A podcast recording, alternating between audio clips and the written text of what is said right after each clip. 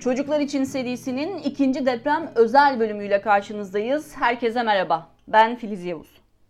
Merhaba ben Bülent Şık.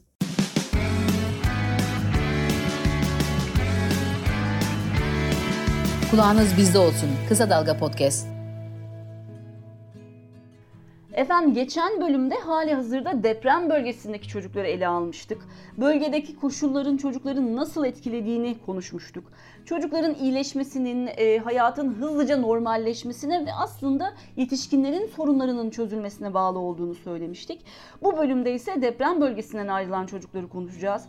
Depremin ve depremin ardından başka bir yere gitmenin çocuklar üzerindeki etkilerine odaklanacağız. Beslenmenin yanı sıra depremin çocukların psikolojileri, yaşamları ve eğitimleri üzerindeki e, etkilerini de ele alacağız. Elbette bir an önce hayatın normalleşmesinin çocukların iyileşmesindeki önemini vurgulayarak. E, ama öncelikle deprem bölgesindeki gıda durumuna bir göz atalım derim ben Bülent. E, bölgeye gıda desteği sorunsuz bir biçimde sürüyor mu?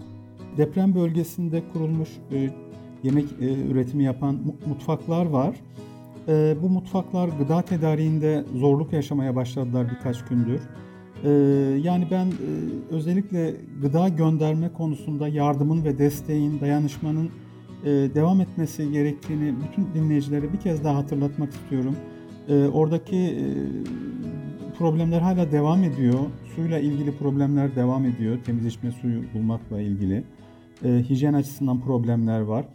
E, ama nitelikli gıda üretimi de çok e, zora düşmüş durumda. Yani e, genellikle kuru bakliyat gibi, e, bir takım hayvansal gıdalar gibi, hani insanların e, beslenmesinde önemli yeri olan e, gıda maddelerinin temininde zorluklar yaşanıyor.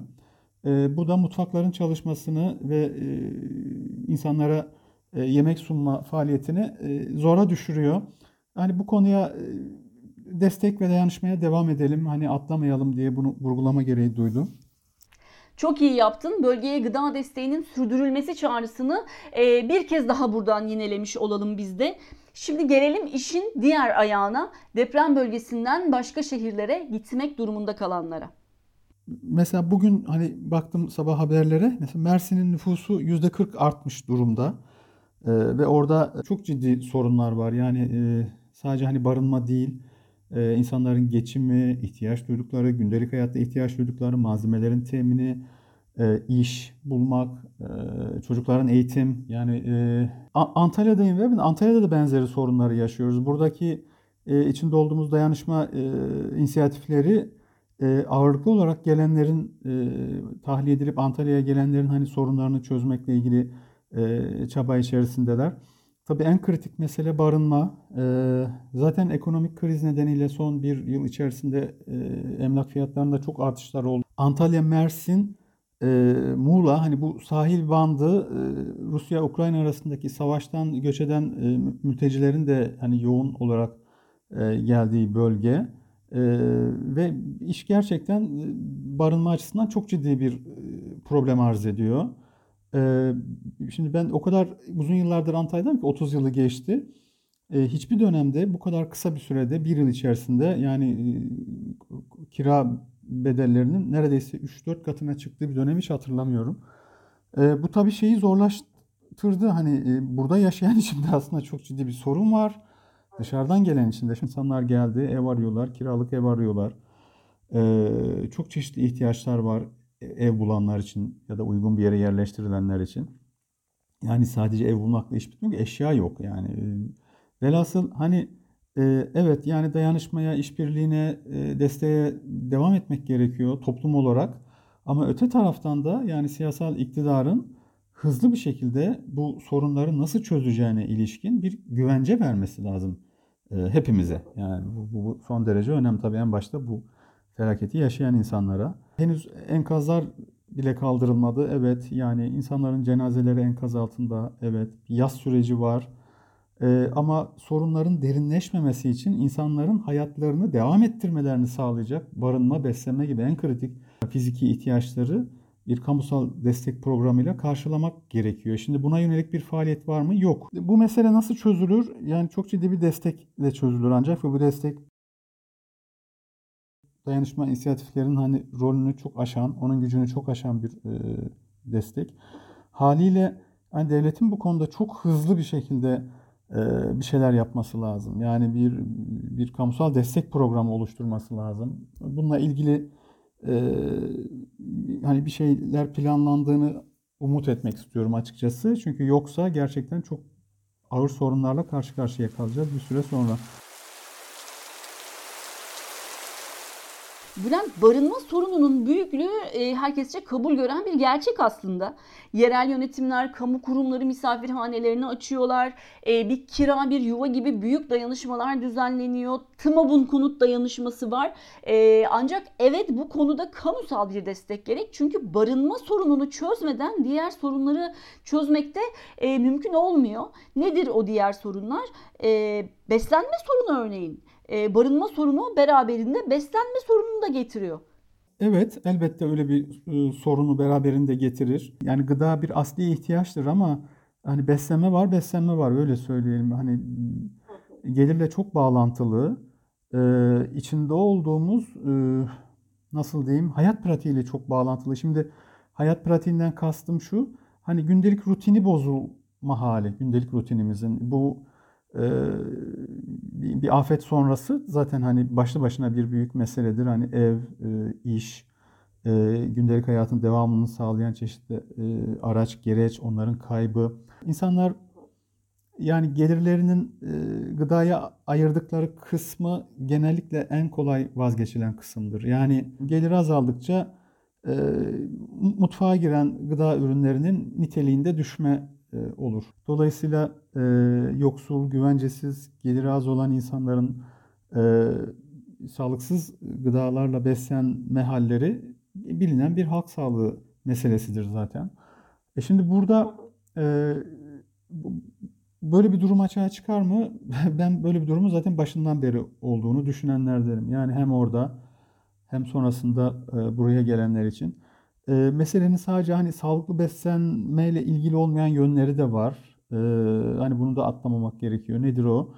Ee, yani beslenme sadece e, karın tokluğu değil. Yani insanların gündelik hayatındaki bu ağır yıkım, e, kayıplar, yaz, e, bunların getirdiği bir duygusal yük var. E, haliyle e, onların bu yani psikolojik olarak zor durumları içerisinde e, bir takım şeyleri başka kurumların üstlenmesi gerekiyor, düşünmesi gerekiyor. Yani beslenmek gibi, barınmak gibi temel e, ihtiyaçların karşılanması noktasında.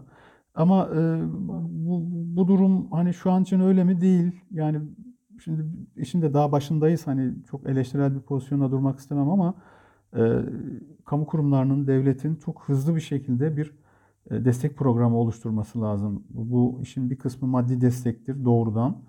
Ee, ama öte taraftan hani bu insanların nasıl yaşayacaklarını, hayatlarını nasıl devam ettirecekleri üzerine de bir program olması lazım. Geçen bölümde e, çocukların yetişkinlere göre daha kırılgan bir grup olduğunu vurgulamıştık ve e, deprem bölgesindeki çocukların beslenme gereksinimlerini karşılamak için de hızlıca bölgedeki çocukların tespit edilmesi ve izlenmesi gerektiğini konuşmuştuk. Peki deprem bölgesinden başka şehirlere giden çocuklar için de e, bir izlenme programının uygulanmasının koşulları var mı? Sağlık Bakanlığı'nın, Aile Bakanlığı'nın, Aile Bakanlığı diyorum ama ismi sürekli değiştiği için yanlış da söylemiş olalım. İlgili kamu kurumları diyeyim. E, sağlık alanında çalışan e, meslek örgütleri, gıda beslenme alanında çalışan çok sayıda sivil inisiyatif var, yapı var, dernek var. Ya bir e, şeffaf bir şekilde bilgi paylaşımı yapması lazım. Yani biz mesela Antalya'ya hangi kentten ne kadar e, insan geldiğini bilmeliyiz. Bu diğer kentler için de böyle. Şimdi bunlarla ilgili elimizde doğru düzgün veri yok. E, bu işi zorlaştırıyor. Şu açıdan da zorlaştırır. Yani devletin şeffaflığı bu, bu bağlamda bilgiyi paylaşması e, alanda çalışan meslek örgütleri, sivil toplum örgütlerinin de ne yapması gerektiğine yol gösterir. Şimdi birinci sorunumuz bu Filiz bence. Yani çok hızlı bir şekilde biz Antalya'ya şimdi 140-150 bin kişi geldiği söyleniyor ama Nereye geldi? İşte biliyoruz hani bir takım yurtlara yerleştirdiler, yerleştirildi. Bazı bazı kamu misafirhanelerine falan yerleştirildi ama ya bizim şeyi bilmemiz lazım. Yani kaç çocuk var mesela bunun içinde? Bebek sayısı nedir? kaç tane hamile insan var? Belli yaş gruplarındaki çocukların sayısı kaçtır? Yaşlı e, sayısı nedir? Ee, özel gereksinimi olan bireyler kaç kişidir? Yani şeker hastası, tansiyon hastası, çölyak hastası, bir takım metabolik hastalıklar olan vesaire. Şimdi bunları bilmemiz gerekli ki biz bu destek programlarının nasıl olması gerektiğine de hem kafa yoralım e, ilgili e, kurumlar, örgütler olarak. E, hem de bu insanlara nasıl bir destek verebileceğimiz üzerinde de elimizde hani bir yol yol haritası için bir, bir, bir olur, bilgi olur. Şimdi burada çok ciddi bir mesele var. Mesela Gıda Mühendisleri Odası'nın dün bir açıklaması vardı. Ee, depremin ilk günlerinde e, hem AFAD'a, İçişleri Bakanlığı'na hem Tarım Orman Bakanlığı'na e, sahada gıda dağıtımını, depolanmasını organize etmek için gönüllü olarak hani görev almak istediğini belirtti. Meslek ben de Gıda Mühendisleri Odası'ndayım, meslek örgütüm. ama biz yani bir yanıt dahi alamadık hani bu, bu, bu talebe. Yani şimdi burada bir tuhaf bir idari problem var. Yani kamu idaresinin hem yetememe hali var ama öte taraftan hani bu problemlerin çözümü için e, sorumluluk almak isteyen e, çeşitli inisiyatiflere, meslek örgütlerine, kurumlara da hani kapıyı kapatma halleri var. Bunu anlamak gerçekten zor. Bülent diyelim ki çözüm için sorumluluk almak isteyen meslek örgütlerine ve sivil inisiyatiflere kapı kapatılmadı ve elimizde bu bilgiler var. Peki bu bilgilerle ne yapılabilir? Ciddi bir izleme programı oluşturmak gerekiyor. Şimdi Türkiye'de zaten hali hazırda e, çocuk sağlığı için özellikle beslenme alanında e, çocukların gelişimini izleyen bir takım çalışmalar var ama yürütülen kamusal bir program yok Filiz. Yani e, okullarda yapılmış bazı çalışmalar var ama Sağlık Bakanlığı bu konuda bir detaylı, periyodik, yıldan yıla e, takip gerektiren bir e, izleme programı yapmıyor. Şimdi bu e, durum mevcut e, kriz hali e, 4 milyon 600 bin civarında çocuğu etkiledi. Dolayısıyla hem o bölgede kalanlar hem de başka bir kente giden çocukların yaş gruplarına göre sağlıklı beslenip beslenmediklerini mutlaka izlememiz gerekiyor. Hayatın ilk e, yılları çok kritik. E, ergenlik çağına kadar uzanan dönemde sağlıklı beslenmenin e, büyüme ve gelişimdeki rolü tartışılmaz bir şekilde son derece önemli. E, velhasıl e, bu çocukların e, bir gıda güvencesi açısından, sağlıklı beslenme açısından bir problem yaşayıp yaşamadığını sürekli izlemek, e, bir mesele varsa da e, derhal müdahale etmek gerekiyor. Şimdi bu nasıl yapılacak sorusu akla gelir şüphesiz. E, dediğim gibi yani burada e, e, ya Türkiye böyle bir felaketi daha önce yaşamadı. Yani bu kadar büyük nüfus hareketliliği olmadı. E, yani kamu idaresinin biraz e, yereldeki e, kamusal rol üstlenen işte yerel yönetimler, meslek örgütleri, sivil inisiyatifler, örgütler onlarla işbirliği içerisine gitmesi şart. Yani bu bu, bu son derece önemli. E, ne yapılacağına ilişkin bence kriz masaları oluşturulmalı. E, yerel e, her yerelde özellikle göçün yoğun olduğu yerlerde. Ve bu izlemeyi nasıl yapacağımız üzerine de bir, bir plan oluşturmak durumundayız. Şimdi mesela e, okul ve eğitimle ilgili sorunları bir kere hızlıca çözmek gerekiyor e, okul çağı çocukları için. Ve e, o çocuklarla ilgili e, sadece hani beslenme değil, e, psikolojik destek ve izleme de e, okul bünyesindeki rehber öğretmenler tarafından dikkatle programlanabilir, yapılabilir. Okul öncesi e, çocuklar ee, anne karnında yani hamilelik döneminde olan kadınlar buradaki izleme aile sağlık ocakları e, buralarda yapılabilir. E, kolayca hani bunları organize etmek mümkün. Ama dediğim gibi yani şeyi bilmek zorundayız. Yani Antalya'ya kim geldi, nereye yerleştirildi?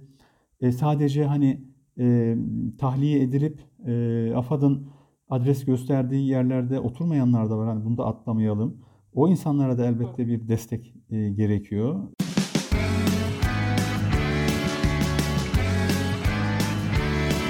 Kulağınız bizde olsun. Kısa Dalga Podcast. Evet Bülent söylediğin gibi mesele sadece barınma meselesi değil. E, eğitim konusuna geleceğiz ama çocukların psikolojisi de çok önemli. Ee, geçen bölümde sen bölge izlenimlerini aktarırken çocukların hepsinin çok suskun olduğunu ifade etmiştin. Ee, bu durumu psikolog, psikoterapist Ersin Akkurt şok aşaması olarak tanımlıyor. Peki bölgeden ayrılan ve başka şehirlere yerleşen çocuklarda bu şok aşamasının ardından nasıl durumlar gözlenebilir diye sorduk Ersin Akkurt'a. Travma bir kayıp yaşamak değil, bu kaybın yasını tutamamaktır ve çocuklar 10 yaşından önce yas tutma denilen şeye yaklaşamazlar zaten. Ee, ve genelde yastan kaçınmak için, üzüntüden kaçınmak için manik savunma dediğimiz bir savunma mekanizması kullanılır. Yani daha hareketli ve daha kıpır kıpır olmaya, daha konuşkan, daha dışa dönük. Buradaki o hareketlilik sanki acıdan uzaklaşmak, acıdan kaçmak için bir hareket etme. Sürekli bir devinim içerisinde olmak. Yani bu mesela çok beklediğimiz sıradan bir reaksiyon. Tabii çok daha ağır yaşayanlar için e, öfke kontrolü sorunları e, yüzeye çıkabilir. Bir yetişkinin e, aslında en önemli görevi çocuğun duygusunu, emosyonunu taşıyabilmektir. Bazen öfkesi, bazen üzüntüsü, bazen hüznü. Çünkü travma bu duyguların dışarıya çıkmamasıdır zaten. Yani dışarıya çıkamamış üzüntü, öfke, keder, güçsüzlük, değersizlik. Şimdi bu çocuklar yaşamlarında e, çok ağır muğlak kayıplar yaşıyorlar. Bunları ikiye ayırıyoruz. Bir, net kayıp, ölüm gibi. İki, muğlak kayıp. Şimdi bu çocuklar aile bireylerinden herhangi birini kaybetmemiş olsalar bile göç etmek muğlak kayıptır. Bırakın göç etmeyi, aynı ilde başka bir eve taşınmak muğlak kayıptır. Okul değiştirmek muğlak kayıptır. Arkadaşlarını görememek muğlak kayıptır. Yaşadığı coğrafyada bildiği sokağa, gittiği marketi görememek muğlak kayıptır. Şimdi demek ki yakını kaybe, yakınını kaybetmemiş olsa bile şu an bu bölgeye gelen çocukların inanılmaz sayıda ya bunlar bir çırpıda aklıma gelenler evini kaybetmiş çocuk ev artık başkasının evinde yaşıyor. Muğlak kayıp. Bunların her biri birer muğlak kayıp. Burada bazı e, çevrelerden gelenler için de mesela kültür farkları ortaya çıkacak. Bu da bir kayıp. Şimdi biz net ya da muğlak kayıp yaşamış bu çocuklarla günlük hayatımızda karşılaşıyoruz, karşılaşacağız. Belki mahallede, belki apartmanımızda, belki çocuğumuzun okulunda.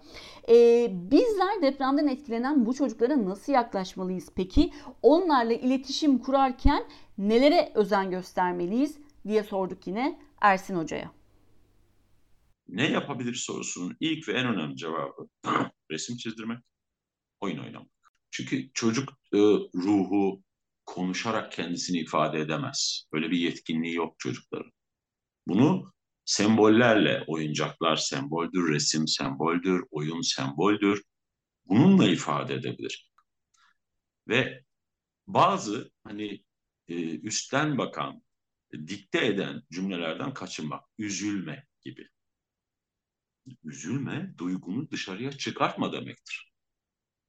E, az önceki bilgiyle birleştirelim. Duyguyu dışarı çıkartmazsa zaten travma geçirecek.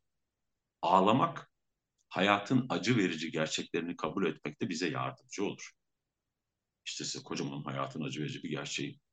Artık büyüdüğüm şehirde değilim. Artık oradaki evim, artık oradaki okulum, artık oradaki arkadaşlarım yok. Hatta bazı arkadaşlarım hayatta bile değil. Elbette ve çocuklar yasları hani organize bir şekilde tutamadıkları için bazen sebebiyle açıklanamayacak derecede dolu dolu gözyaşıyla ağlarlar. İşte böyle bir durumda yapılacak en iyi şey sadece sarılmaktır. Sadece.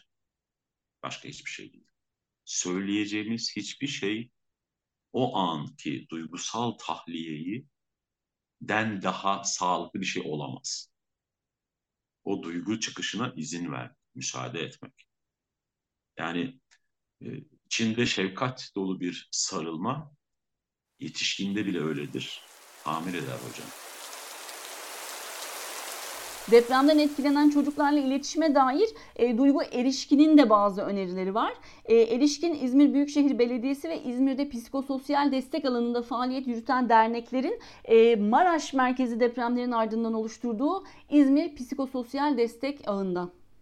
Çocukların e, öncelikle depremle ilişkili görsellere ve içeriklere maruz bırakılmaması çok önemli. E, çocuk deprem konusunda konuşmak istemiyorsa bu konuda konuşmaya zorlamamak, e, çocuğa mutlaka istediğinde onu dinlemeye hazır olduğumuzu belirtmek, duygularını ifade etmelerine izin vermek, deprem sonrası iletişimde daha da dikkatli davranmamız gereken temel konular. Çocukları günlük rutin içinde tutmaya gayret etmek, bunun için yaşlarına uygun sorumluluklar vermek daha iyi hissetmelerini sağlayabilir. İlerleyen süreçte olası depremlerde yapması gerekenler konusunda bilgi vermek, hazırlık yapmak, yaşanılan binanın güvenli olduğu bilgisini paylaşmak da kendisini yine daha güvende hissetmesini sağlayabilir. Okul öncesi çocuklar depremin ve e, ardında olanların kendi davranışları nedeniyle olduğuna inanabilmektedirler. Bunları konuşmak, bunların doğal olduğunu, daha önce de olduğunu ve onun suçu olmadığını özellikle vurgulamak önemli. Efendim çocuklara çocukların iyi geleceğini düşünerek sorduk. Dedik ki depremden etkilenmiş bir çocukla tanıştığında ona nasıl davranırsın, onunla neler yaparsın? Dediler ki Ee, ilk önce geçmiş olsun derim. Oyun oynayabiliriz ya da sokakta futbol falan. Dışarıya gezdirebilirim. Ev hani onlar için ilk önce kalacak bir ortam bence. Ee, şey bir de hani ihtiyaç gidermek amacıyla hani ailelerine iş falan bulunabilir. Mesela kendi arkadaş çevremle onları yakınlaştırırım arkadaşlar olsun diye. Bu konuyu çok açmamaya, onu kırmamaya çalışırım. Belki de yaşadığı doğduğundan beri bir sürü anısını geçirdiği yerden çok uzakta olduğu için e, böyle ailesiyle hani evindeymiş gibi hissetmesini sağlarım önce. İlk öncelikle onu normal bir kişiden ayırmam. Çünkü o da normal bir insan. Yani onu sanki ayrı görüyormuşum gibi hissetmesini istemem. Evet çocuklar birbirlerinin yaralarını sarmakta sanırım hepimizden daha mahir. Evet, evet çok haklısın. Yani e, çocukları gerek eğitim gerekse eğitim kurumları öncesi yaştaki çocukları e, bir şekilde sosyal hayatın içerisinde tekrar e, var olmalarını sağlamak lazım. Yani eğitim çağındaki çocukların okula gitmesi, diğer akranlarıyla birlikte olması, e, okul öncesi çocuklarında e, işte ana okulları ya da benzeri işte kreşlerde e, akranlarla bir araya gelmesi bence son derece önemli. İzolasyon çünkü kanaatimce sorunu derinleştirecektir yani. Bir şekilde ilişkiyi, paylaşma, bunu sağlayacak ortamları yaratmak son derece önemli diye düşünüyorum. Bülent sen eğitim ve okuldan söz etmişken tam da bu noktada Bir Arada Yaşarız Eğitim ve Toplumsal Araştırmalar Vakfı'ndan Ayzin Akgün'ü dinleyelim. Ayzin Akgün vakıfta eğitim çalışmaları yürütüyor. Henüz duygusal olarak bu süreci atlatmadık. Hem çocukların hem de öğretmenin, öğretmenlerin belki belki hepimizin önce biraz sakinlemeye ve konuşmaya ihtiyacı olacak. Bu süreçten en fazla çocuklar etkilendi hepimizin bildiği gibi. Depremle birlikte güven duyguları sarsıldı. Çocukların öncelikle bu duygularını yeniden e, kazanmaya ihtiyaçları olacak. Ne yazık ki yakınlarını kaybeden e, çocuklar var e, ve okullarda ölüm ve yaz konularının nasıl ele alınacağı veya bu çocukların bununla nasıl baş edeceği konusunda çalışmaların daha fazla derinleştirilmesi gerekecek. Bir yandan da ailesini, anne babasını kaybeden çocuklar var ve birdenbire kendisi veya küçük kardeşiyle ilgili karar vermek zorunda kalan e, da çocuklarımız var. Onların bu dönemde sağlıklı karar vermesi çok mümkün değil. E, eğitimleriyle ilgili özellikle. Bu yüzden onların eğitimlerini en iyi şekilde sürdürmelerini sağlamak biz yetişkinlerin görevi. Daha önce bulundukları yerdeki eğitim durumlarına bakmak e, ve en azından yakın bir standartı yakalamak gerekiyor. E, çünkü Örneğin Anadolu Lisesi'nde çok başarılı bir e, derecede okurken bu çocuk e, bir açık liseye kaydedilmişse bu eğitime ulaştığı anlamına da gelmiyor. E, öte yandan okula terk terk meselesi var. En azından milli eğitimin bu konunun takipçisi olması gerekiyor. Yani sadece eğitime erişmesini konuşmak değil, kaliteli eğitime ulaşmasının nasıl sağlanacağını da konuşmamız e, önemli. Bütün bu sürecin e, Türkiye'de eğitimin kemikleşmiş ve kapalı yapısını kırmasına ve daha geçişken, daha ihtiyaca göre şekillenen bir yapıya dönüşmesine de vesile olması umudunu, umudunu da taşıyorum bir yandan. Tabii ki bu meselenin çok boyutlu olduğunu biliyoruz ve ancak bir araya gelip e, birlikte çalışınca üstesinden gelmenin de mümkün olacağına inanıyoruz. Eğitim konusunu sadece öğretmenlerin ve okulların omuzlarına yüklemek doğru değil. Daha kurumsal, siyasal ve sosyal politikalara ihtiyacımız olacak. Bu noktada sivil toplumla çalışmanın çok önemli olduğunu düşünüyorum. Bütün bu süreçte milli eğitimin bu işbirliğine açık olması, eğitimin kalitesini arttıracağı gibi aynı zamanda hem öğretmenlerin hem de milli eğitimin kendisinin yükünü de hafifletecektir diye düşünüyorum. Eğitim konusuyla devam edelim. Emekli eğitimci Bircan Yalçın e, Türkiye'nin bir deprem ülkesi olduğunu hatırlatıyor bize. Ve buradan yola çıkarak da Milli Eğitim Bakanlığı'nın e, depremlerin ardından öğretmenlere verdiği psikososyal travmalar eğitiminin esasen yıl içinde düzenli bir biçimde verilmesi gerektiğini vurguluyor. Ve bir de önerisi var Yalçın'ın. Okullarda sivil savunma kulüpleri var. Bu kulüpler can ve mal kaybını en aza indirgemek için neler yapılıyor, yöntem neler, ne yapmalıyız gibi haftada bir ders saati çalışmaları içeriyor. Her dönem bir kez okul bünyesinde tatbikatlar yapılıyor. Ve bu tatbikatlar yapılmış gibi olmaktan öteye gitmiyor. Özellikle bu kulüplerde görev alacak öğretmenlerimizin yetkinliğini artıracak çalışmalar yapılmalı.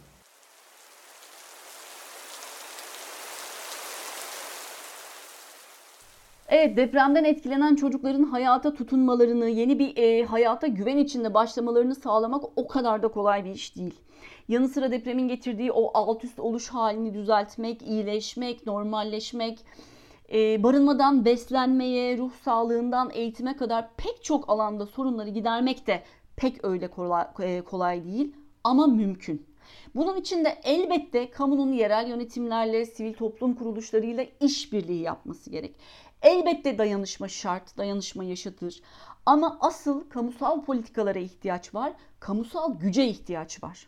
Evet çok haklısın. Yani yani bir kamusal bakışı, e, halkın sağlığını önemseyen bir bakışı e, mevcut kamu otoritesinin kendisine ilke edinmesi lazım. Şimdiye kadarken uygulamalar bunu dikkate almadığını gösteriyor. Ama e, bu, bu bu meseleyi biz uzun süre konuşacağız. Uzun süreli destek, dayanışma faaliyetlerine ihtiyacımız var. Ee, dolayısıyla hani doğru bir çerçevede tartışmak çok önemli. Yani burada bireylerin ya da sivil toplumun gücü bir süre sonra tükenecektir. Yani bu son derece açık. Kapasitemiz belli. Ee, tamam biz bu dayanışmayı sürdürelim. Ama kamuyla birlikte yaparsak bunu ancak uzun soluklu olabileceğini düşünüyorum. Çünkü oradaki bütçe, personel, altyapı, o imkanları birlikte kullanırsak biz bu sorunun çözümüne katkı sağlarız toplum olarak. Efendim Çocuklar için serisinin ikinci deprem özel bölümünün sonuna geldik. Bu bölümde deprem bölgesinden ayrılan, başka şehirlere gitmek durumunda kalan çocukları konuştuk. Biz haftaya yine burada olacağız. Umarız çocukların dertlerini dert edinen sizler de burada olursunuz. Şimdilik hoşçakalın. Hoşçakalın.